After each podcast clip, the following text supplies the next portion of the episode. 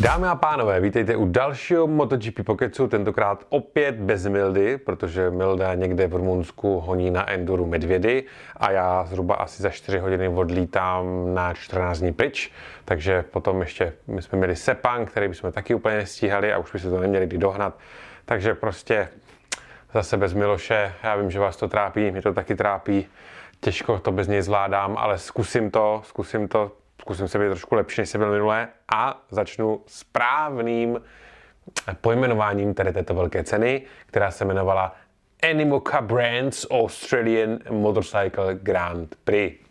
Milda by na mě byl hrdý. Jo, tady budou občas nějaký střihy, protože se mi to asi úplně nepodaří říct všechno na první dobrou, protože tady nemám Miloše, který by mě zastoupil a abych měl prostor pro to třeba si projít ty poznámky a reagovat eh, na Milošovi eh, nepravdivé informace, které tady často v tomto MotoGP Pokecu uvádí. Philip Island jako takový, zase se něco řekneme o té trati. Ta trať je nádherná. Je to taková ještě oldschoolová trať, kdy to není takový stop and go okruh, kdy to je prostě rovně, zatáčka, rovně zatáčka, ale je charakteristický s těma dlouhýma, táhlýma zatáčkama, které se jdou v relativně vysokých rychlostech to prostředí tam, kdy máte prostě kousek od okruhu prakticky moře, kdy na něho vidíte, jo. A ty, ta zvěřina, která se tam pohybuje, ta byla jako velice vtipná. Mě zajímalo, jestli tam někde má nějakou zónu, nebo z to tam vždycky uteče. Ale ty kačeny, radci, klokani a nevím, co ještě všechno se po té trati pohybuje, nevím, jestli mají zaplacený lístek teda, tak nejsou pro ty jezdce jako úplně bezpečnou záležitostí.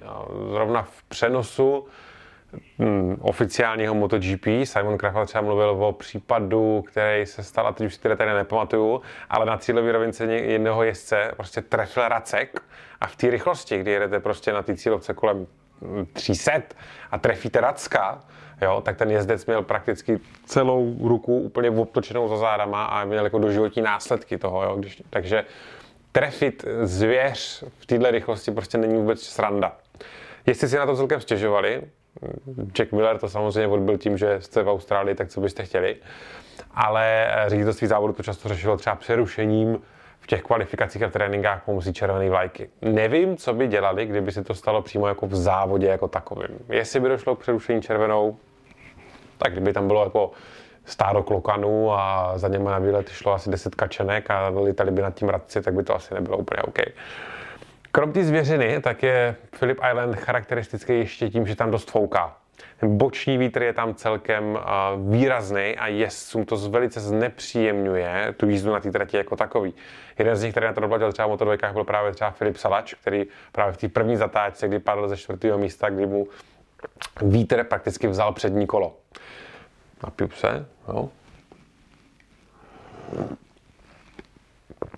A právě kvůli tady tomuhle silnému větru byly výjimečně povoleno továrnám změnit kapotáže, respektive odstranit křidílka.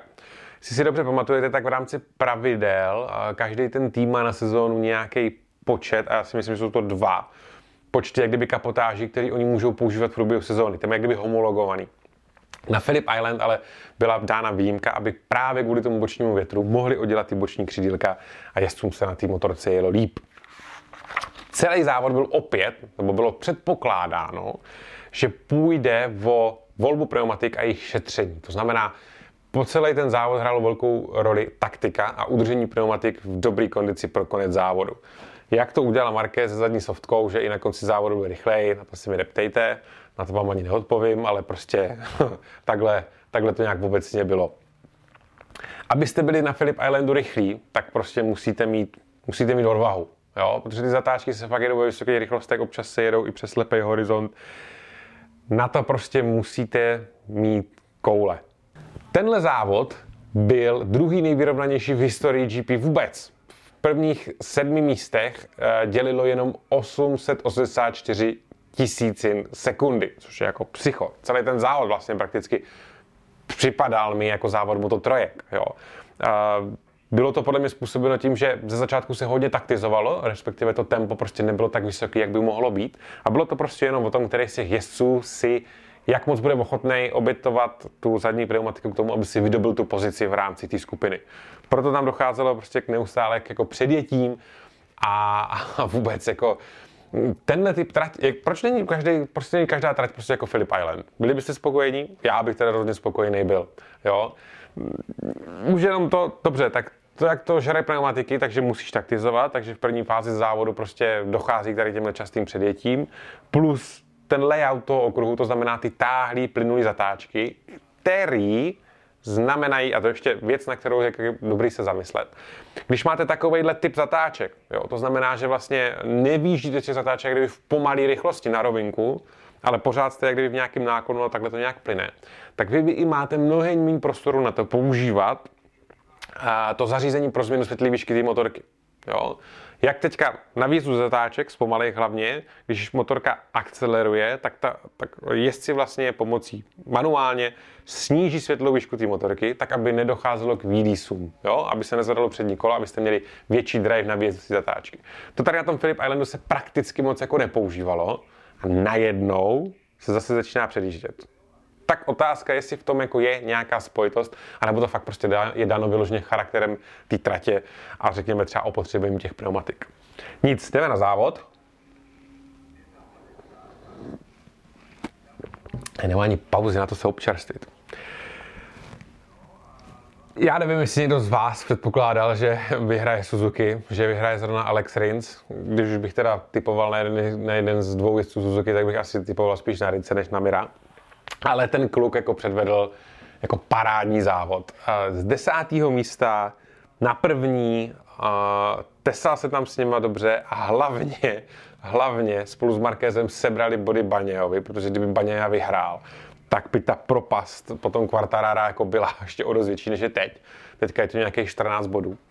Ale Rins plně využil jako předností Suzuki. To znamená rychlo v zatáčkách, kdy máme prostě řadový čtyřválec, který je v zatáčce obecně rychlejší než V4. A taky to, že ta Suzuki umí dobře pošetřit pneumatiky. A navíc byl prostě úplně extrémně rychlej eh, v druhé zatáčce, kde tam to prostě těm ostatním soupeřům posílal naprosto bez skrupulí a vůbec jako neměl problém tam kohokoliv předjet. Je teda pravda, že chvilku, chvilku jsem jako opět si vzpomněl na pár jeho závodů, kdy takhle vepředu jel a byl schopný to úplně jako rozmontovat na hadry a nikdy ten dobrý výsledek jak kdyby nezískal, nebo dost často to právě zahazoval, takže jsem byl hodně nervózní a hodně na trní, jestli bude schopný to dovíst eh, do toho cíle vůbec. A první místo pro něj a vůbec pro Suzuki je prakticky obrovský zadosti učinění, jo, nebo zadosti učinění. Pro ten tým jo, pro tu Suzuki jako takovou tam už jim to asi jedno a tam se řeší úplně jiné věci. Ale já si myslím, že to zasloužil a že z toho desátého místa na to první a v poslední sezóně, kdy Suzuki končí, vyhrát prostě ještě závod na Philip Islandu, je takový prostě pěkný jako rozloučení. E, aby toho nebylo moc, tak hm, Suzuki prosím vás bude ještě testovat. Jo? Suzuki bude mít testy, eh, dává to smysl velký, když už v příštím roce Suzuki jezdit nebude, tak budou testovat uh, malé Sepangu budou testovat úplně novou kapotáž s jinýma prostě náfukama, s jinýma křídlkama a vším. Takže, mm, no tak co, tak budget je stanovený, že jo, tak se prostě musí vyčerpat. Na druhém místě Mark Marquez. Mm. V kvalifikaci se prostě vytáhl za Baňajou. Tam to bylo jako evidentní. On sám prostě přiznal, že jinak by nebyl schopný takhle rychlej čas zajet a že to byla jediná možnost k tomu, jak se dostat prostě do první řady, jo? nebo zajet prostě dobrý výsledek. Takže to je jako maličký prostě přiznání toho, že na to, jak kdyby rychlostně nemáš, ale přitom prostě v závodě pak předvedl, jak kdyby to, co předvedl. To, že mu to tolerujou, tady to, že se jako zatím za někým vyváží v rámci těch kvalifikací, je jednak způsobený podle mě dvouma věcma, tím, že nebojuje o titul a tím, že je to Mark Marquez, představte si, že by se takhle vyvážel třeba Baňaja, teda, pardon, Quartararo za Baňajou. Jo? Co by to prostě mezi něma dvouma způsobilo, jak by to vůbec jako vířilo vody, než jak vlastně teďka to prakticky každý ignoruje. Honda drze kopíruje. Uh, to vidět, jak jsme o tom mluvili minule, že vlastně od Aprilie eh, ty křídílka skopčily, tak teďka přišli s tegosauřím zadkem eh, na, na základě Ducati, takový ty malý křídílka vzadu Jo. A Mark to teda zkoušel, myslím, že jenom jeden den, a nepoužil to pak v kvalifikaci a myslím, že ani v závodě to neměl, ale je to další jako ukázka toho, jak se Honda jako snaží řešit ty problémy, tím, že vlastně teďka kopíruje ty řešení, s kterými přišly jiné fabriky, což jako není nic moc proti ničemu. Mark získal z té pódium MotoGP A jak říkám, jako ten, on mohl úplně v klidně jednoduše vyhrát ten závod. Jo, tam chybělo málo a prostě klidně to Horince mohl předjet. A kdyby ten závod vyhrál, mě zajímalo, jak by se o tom jako mluvilo. A zajímá mě, jako, jestli, co si o tom myslíte vy, jestli už jako Mark Marquez je prostě zpátky a už teďka máme jako počítat s tím, že ty závody bude zase vyhrávat, i když má motorku, jakou má, nebo řekněme je ve podobné pozici jako třeba Fabio v Yamaze, kdy je jediný, který na té motorce je schopný zajet nějaký dobrý čas. No, ale každopádně jako v rámci toho závodu předvedl pár svých takových, no ne svých, prostě předvedl pár jako pěkných předjížděcích manévrů na vnitřek. Bylo vidět, nebo zdálo se, že má tu motorku celou pod kontrolou. No, jako Philip Island je specifická trať, takže na jejím základě se těžko potom zobecňuje, takže uvidíme, jak na tom bude dál, ale už jenom ten save v té kvalifikaci, nebo v čem to bylo, kdy v té nejpomalejší zatáčce za Lucky Heights, v té pravé, kdy mu ujelo, ujelo přední kola, typicky prostě zved, že jo, a zachránil ten pád, tak to jako leco se jako naznačuje. Na třetím místě Francesco Bagnaia. Tak, Ten měl Markeze v kvalifikaci úplně v paži, mu to bylo úplně jedno, že se za ním veze, protože řekl, že vlastně on nebojuje o titul s Markem, ale s Quartararem, tak ho prostě nechal, ať se za ním vozí. No on se mu na startu Maňovi se nepodařilo zapnout ten přední ride, ride device, ten whole shot, takže eh, na tom startu on ztratil, to bylo věc asi čtyři pozice. Jo, tam jako se přední ostatní jako hodně, hodně přehnali.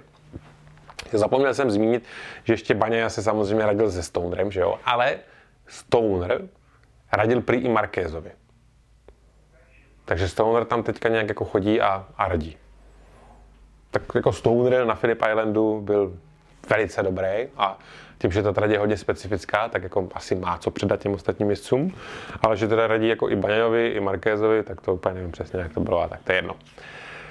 Baňa naštěstí teda jako nevyhrál, jo, a jako ten souboj evidentně vypustil, protože v momentě, kdy víte, že Quartararo je out, tak je úplně zbytečný jako riskovat se tam s někým jako hnát, že jo, sou, jít do soubojů a eventuálně spadnout, takže Baňa opět jako projevil a jako v této sezóně to není poprvé, co jako projevil taktickou mysl a radši radši prostě se spokojil s nějakým třetím místem, než aby se zbytečně někam hnal. A to bude jako jeden z faktorů, prostě, který mu ten titul podle mě letos jako zajistí, protože naproti tomu třeba Quartararo, který ale je v situaci, kdy jako nemá žádnou jinou možnost, tak Quartararo teďka prostě v poslední závodu do toho jde jako na hranu jako po každý. Baňaja má prostě prostor k tomu, aby maličko si nějakou rezervu tam nechal. Ale tomu taky umožňuje Quartararo tím, že prostě ty chyby děláš. Jo. Ale i Baňa já to umí ve vypjatých situacích jako dobře zahodit, takže e, pořád jako není nic rozhodnutý a klidně v dalších dvou závodech, no třeba v posledním závodě ve Valencii, to už jako Baňa jako může úplně bez problému zahodit, jo? takže furt nemusíme házet flintu do žita a pořád může být ty poslední dva závody velice dramatický, i když teda byť Philip Island teďka byl jako skvělý z hlediska závodění, tak z hlediska toho bodového odstupu to bylo úplně na pytel, protože vlastně Quartararo je teďka 14, Espargaro tomu se ještě zvýšila uh, ztráta na první místo. Bastianini s pátým místem taky se nějak jako nepřiblížil pryč a Miller, který byl vyřazený ve Philip Islandu, tak prostě už ztratil úplně nárok jako na to vůbec teoreticky i ten titul získat. Takže z toho hlediska to není nic, nic dobrýho pro nás, ale jak říkám, stát se může cokoliv. Uh, u mám ještě poznamenaný, že nastupních vítězů vlastně uh, ti tři uh, pódioví umístitelé to je dobrý výraz, že? Už mi to zase začíná jít. Tak uh, pili, pili vlastně z boty to šampaňský, což byla taková, jak kdyby takový můstek na Millera. Teď nevím, jestli si přišel třeba paně nebo někdo, ale mi jako napadlo, že by to třeba mohl být on, aby jako nějak mm, jako neúctil, ale prostě nějak jako připomněl jako Millera jako domácího závodníka, takže tam prostě pili všichni tři z a pak je házeli jako divákům, což bylo fajn, to taky pěkný. Za Baňajou nicméně na čtvrtém místě dojel Marko Bezeky. Je velká škoda, že před ním byl Baňaja na tom třetím místě, protože týmová režie Ducati je teďka taková, že a, oni mezi sebou můžou bojovat, ale pokud jde o vítězství v závodě. To znamená, že kdyby Baňaja byl první, Bezeky by byl za ním a Bezeky by na něj dotíral, tak má, měl by jak kdyby od Ducati volnost k tomu prostě Baňaju zkusit předjet a vyhrát závod. Tím, že se nebojovalo o vítězství, tak ta týmová režie je taková, že by si mezi sebou tesat neměli. To znamená, že Bezek v momentě, kdy dojel pardon, Baňaju na třetím místě, tak se prostě ani nepokoušel o nějaký předjetí. Zase z hlediska mm, Ducati jako takový by to byla blbost, jo. Asi Bezeky úplně nevěřil na to, že kdyby Baňaju předjel, že by mohl ještě předjet ostatní dva a bojoval jako nějakým způsobem o vítězství. Nicméně Bezeky je úplný nováček na této trati, on na Filip Islandu nikdy nezávodil, a takže ten výsledek jako je pro ně jako výborný. A stal se vlastně tím výsledkem jako nováčkem roku. Takže to už je, to už je spečetěno. Enea Bastianini. Jako slušný recovery na konci závodu, kdy se z těch zadních míst jako propracoval až na to pátý nebo kolikátý. OK, fajn, to je super.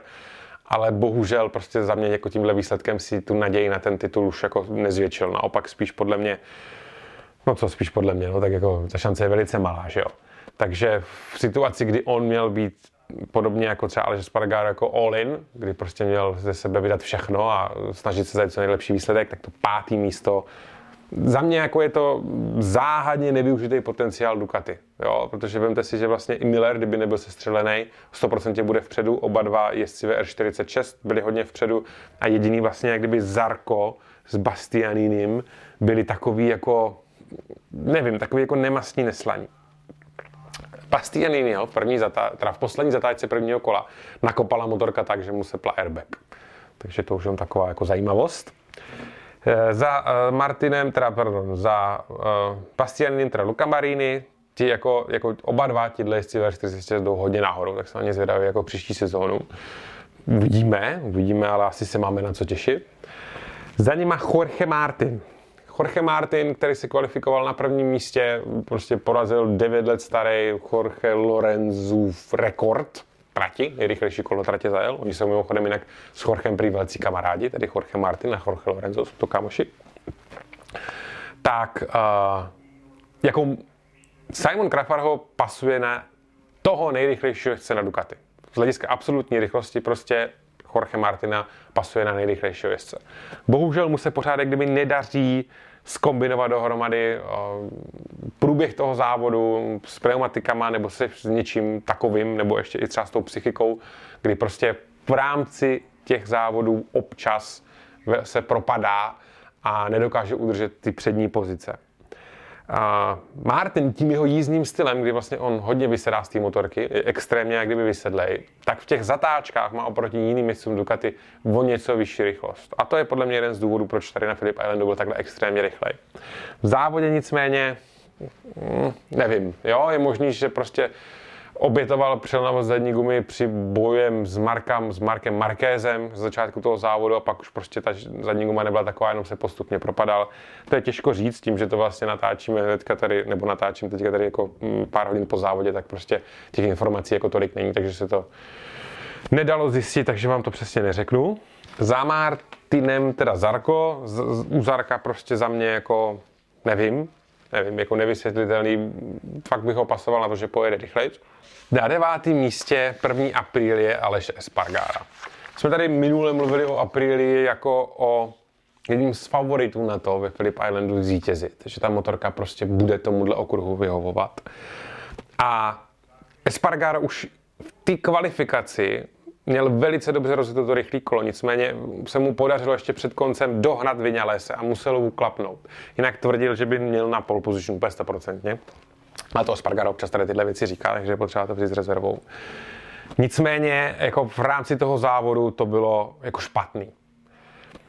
Ale že Spargaro řekl, že teďka nejsou na úrovni boje o titul, jo, že prostě na referenční motorku Fordu Ducati prostě pořád ještě ztrácejí, že udělali spoustu chyb jako tým, to jako víc jako nerozváděl, takže tam jako netuším, jako na co narážel, nebo jako komu, komu chtěl co říct.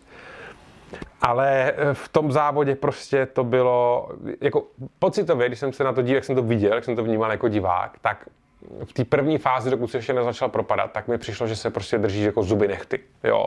Že uh, aby s něma zůstal, že prostě musí, musí riskovat, měl tam občas, jako bylo občas širší v těch zatáčkách nevypadalo to, že by se jako nějak, nějak jako doháněl. Když už někoho předjížděl, tak to byly takový těsný, docela jako blok pásy, kdo tam musel jako docela na držáka strčit. Nevypadalo, že by nějak jako vyčníval rychlostně oproti těm ostatním. I když teda prý to tempo té čelní skupiny v tom počáteční fázi závodu bylo relativně pomalý, kdy ti jezdci jako si předpokládali, že to tempo bude vyšší. A teda takže to šetření gum tam jako fakt jako probíhalo. Nicméně od jisté fáze, kdy ti ostatní si začali zrychlovat, tak Aleš Espargaro zrychlovat prej nemohl. A že okamžitě mu prostě začala zabírat trakce a že ta motorka prostě jako nezrychlovala dopředu.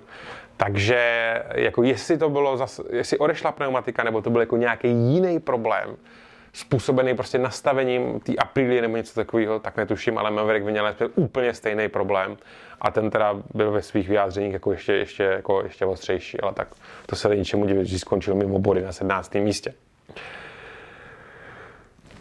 Pro Aleše Espargára to prakticky znamená jako já nevím, no. Tak jako furt tam ta šance je, ale tohle byl závod, kdy on měl naopak na ty své soupeře získat, což se mu nepodařilo. Takže to bude mít ještě teďka vodost, vodost, vodost těžší. Brad Binder, Paul Espargaro, Oliveira, Crutchlow, 13. místo, nejrychlejší Yamaha. Proč ne? Morbidelli zahodil, tak jako no, to pro továrně Yamahu byl jako úžasný víkend. Hnedka za Crutchlowem Binder, Garner, Fernandez, Remy Garden vlastně při jeho prvním a posledním závodě MotoGP na domácí půdě jeden bod. 17. místo Vinales, ten už v kvalifikaci nebyl schopný využít tu softku a zajet nějaký velice rychlý čas. On říkal, že s hardkou jel stejně rychle jak s tou softkou, kterou nasadil do kvalifikace. Jo? A, takže tam se něco zase nepodařilo, jo, z hlediska nastavení nebo něčeho. Ve warm byl velice rychle, nicméně warm byl prostě na vodě, takže to bylo takový jako nereferenční, tam byl jako druhý. Ale ten výsledek je pro něj jako těžce stravitelný, kdy uh, říkal, že ve čtvrtém tréninku se stejnou gumou, co měl v závodě, byl prakticky jeden z nejrychlejších na trati. A teďka v tom závodě prostě jako jel pomalu jak moto dvojky. Jo. Takže jako prohlásil, že tomu jako nemůže uvěřit a jako říkám, větší, větší rozklíčování toho problému bohužel zatím nemáme. Mir Nagasama di Giantonio. Dobrý, pojďme k odpadlíkům. Fabio Quartararo. Ten kluk má prostě jako těžkou hlavu. Jo, už po té kvaldě, kdy zajel pátý místo, dvě desetiny prostě za pole position, což nebyl úplně vůbec špatný výsledek, jo, tak na něm jako bylo vidět, že prostě není spokojený ten kluk, že je prostě smutný, že je nasraný.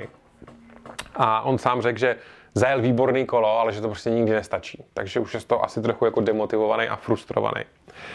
A oni se ho i ptali, proč třeba jako nevyužije třeba toho háku v podobě nějakého jezdce jako před ním, kvaldě. A on říkal, že si to nemůže dovolit, protože uh, v té Yamaze, v té přední gumě není schopný udržet, nebo má problém s tím udržet teplotu. Takže on v bytě, kdyby na té trati jel tak, aby na někoho čekal, tak by mu ta přední guma schvádla a kdyby ho někdo rychlejší předvedl, tak by se ho stejně nebyl schopný udržet, protože by neměl dostatečně zahřátou pneumatiku, tak aby s ním mohl jet. Start měl jako výborný, jo? on se jako dostal dopředu, eh, vypadalo to prostě, mm, že nestra... nebo start měl Quartararo jako dobrý, jo? on se dostal relativně dopředu, nicméně pak se tam dostal do kontaktu s jinými jezdcami, zase se trochu propadl, ale zase pocitově já jsem to jako vnímal tak, že on, aby se udržel v té přední skupince, tak musel prostě vy, vyvinout prostě jako extrémní úsilí. A z toho pramenily ty chyby, které on v tom závodě udělal. Vysta první do Millerovy zatáčky, zatáčka číslo 4, Millerova zatáčka, kdy to probrzdil a projel rovně, málem taky teda někoho se střelil a jako ztratil strašné množství času. Tak to prostě asi On teda sám o sobě tvrdí, že hlava je v pohodě, jo? že psychicky je jako na tom dobře, že jako nemá takový problémy, jaký měl, kdy to bylo v roce 2020, kdy měl něco podobného, kdy čtyři závody po sobě jako takhle ke konci sezóny jako padal a nešlo mu to. Takže pokud mu věříme to, že ta psychika je OK a že je jako v pohodě, tak to všechno je jenom o tom, že on, aby udržel to tempo, tak musí jít na extrémní hraně a tady z tohohle rizika potom pramení ty chyby, které on v tom závodě prostě jak kdyby dělá. Jo? A ani se mu jako nedivím, že tak na to tlačil, protože uh, v takhle vyrovnaným, takhle vyrovnaným závodě On kdyby prostě nejel totální hranu, tak dojede třeba, řekněme, třeba desátý, jedenáctý.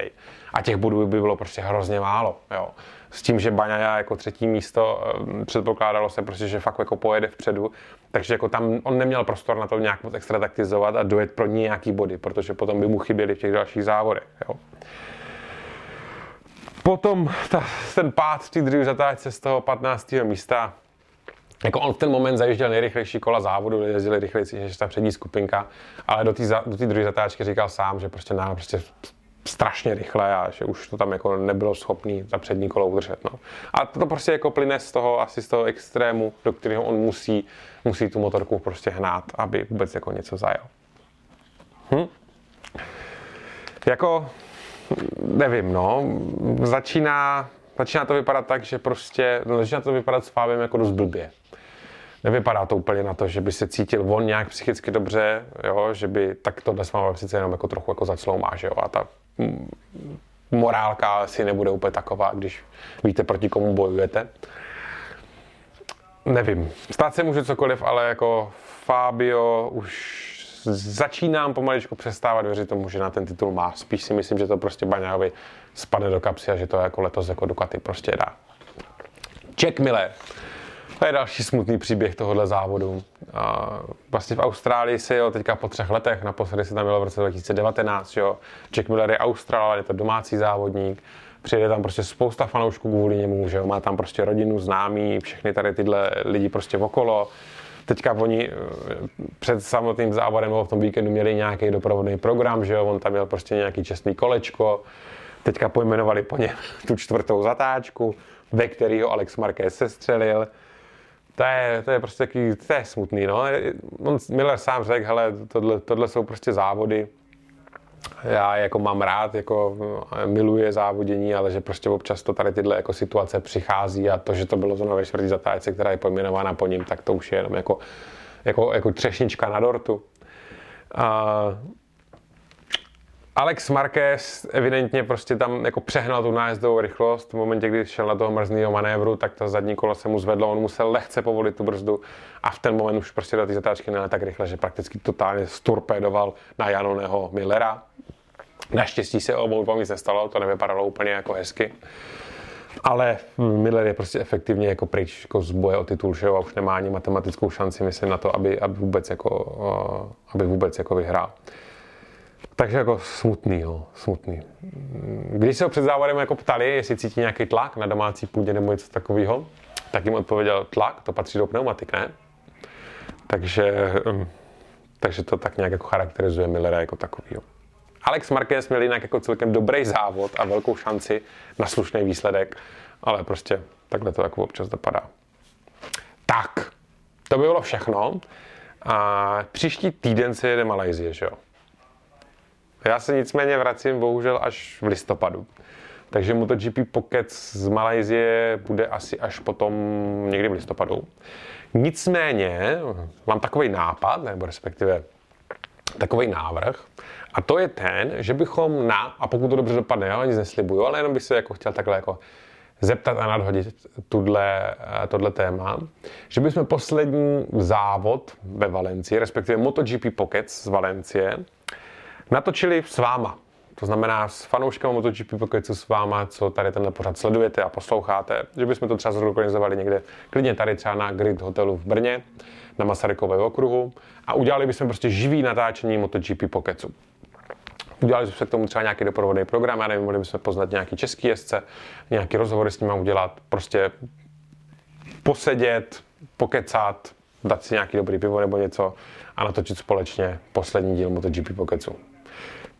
Dejte mi vědět do komentářů, co vy na to. Pokud by se vám to líbilo, tak uh, bych asi třeba založil nějakou skupinu na tady tenhle termín a podle toho, kolik by se přihlásilo lidí, tak jsme se rozhodli, jestli bychom to zorganizovali nebo ne a, a uvidili, vybrali bychom třeba i jako k tomu vhodné místo. OK, tak jo, hele, to je za mě všechno. Užijte si další závod v Malézii, já ho neuvidím, já ho uvidíme za 14 dní a furt play.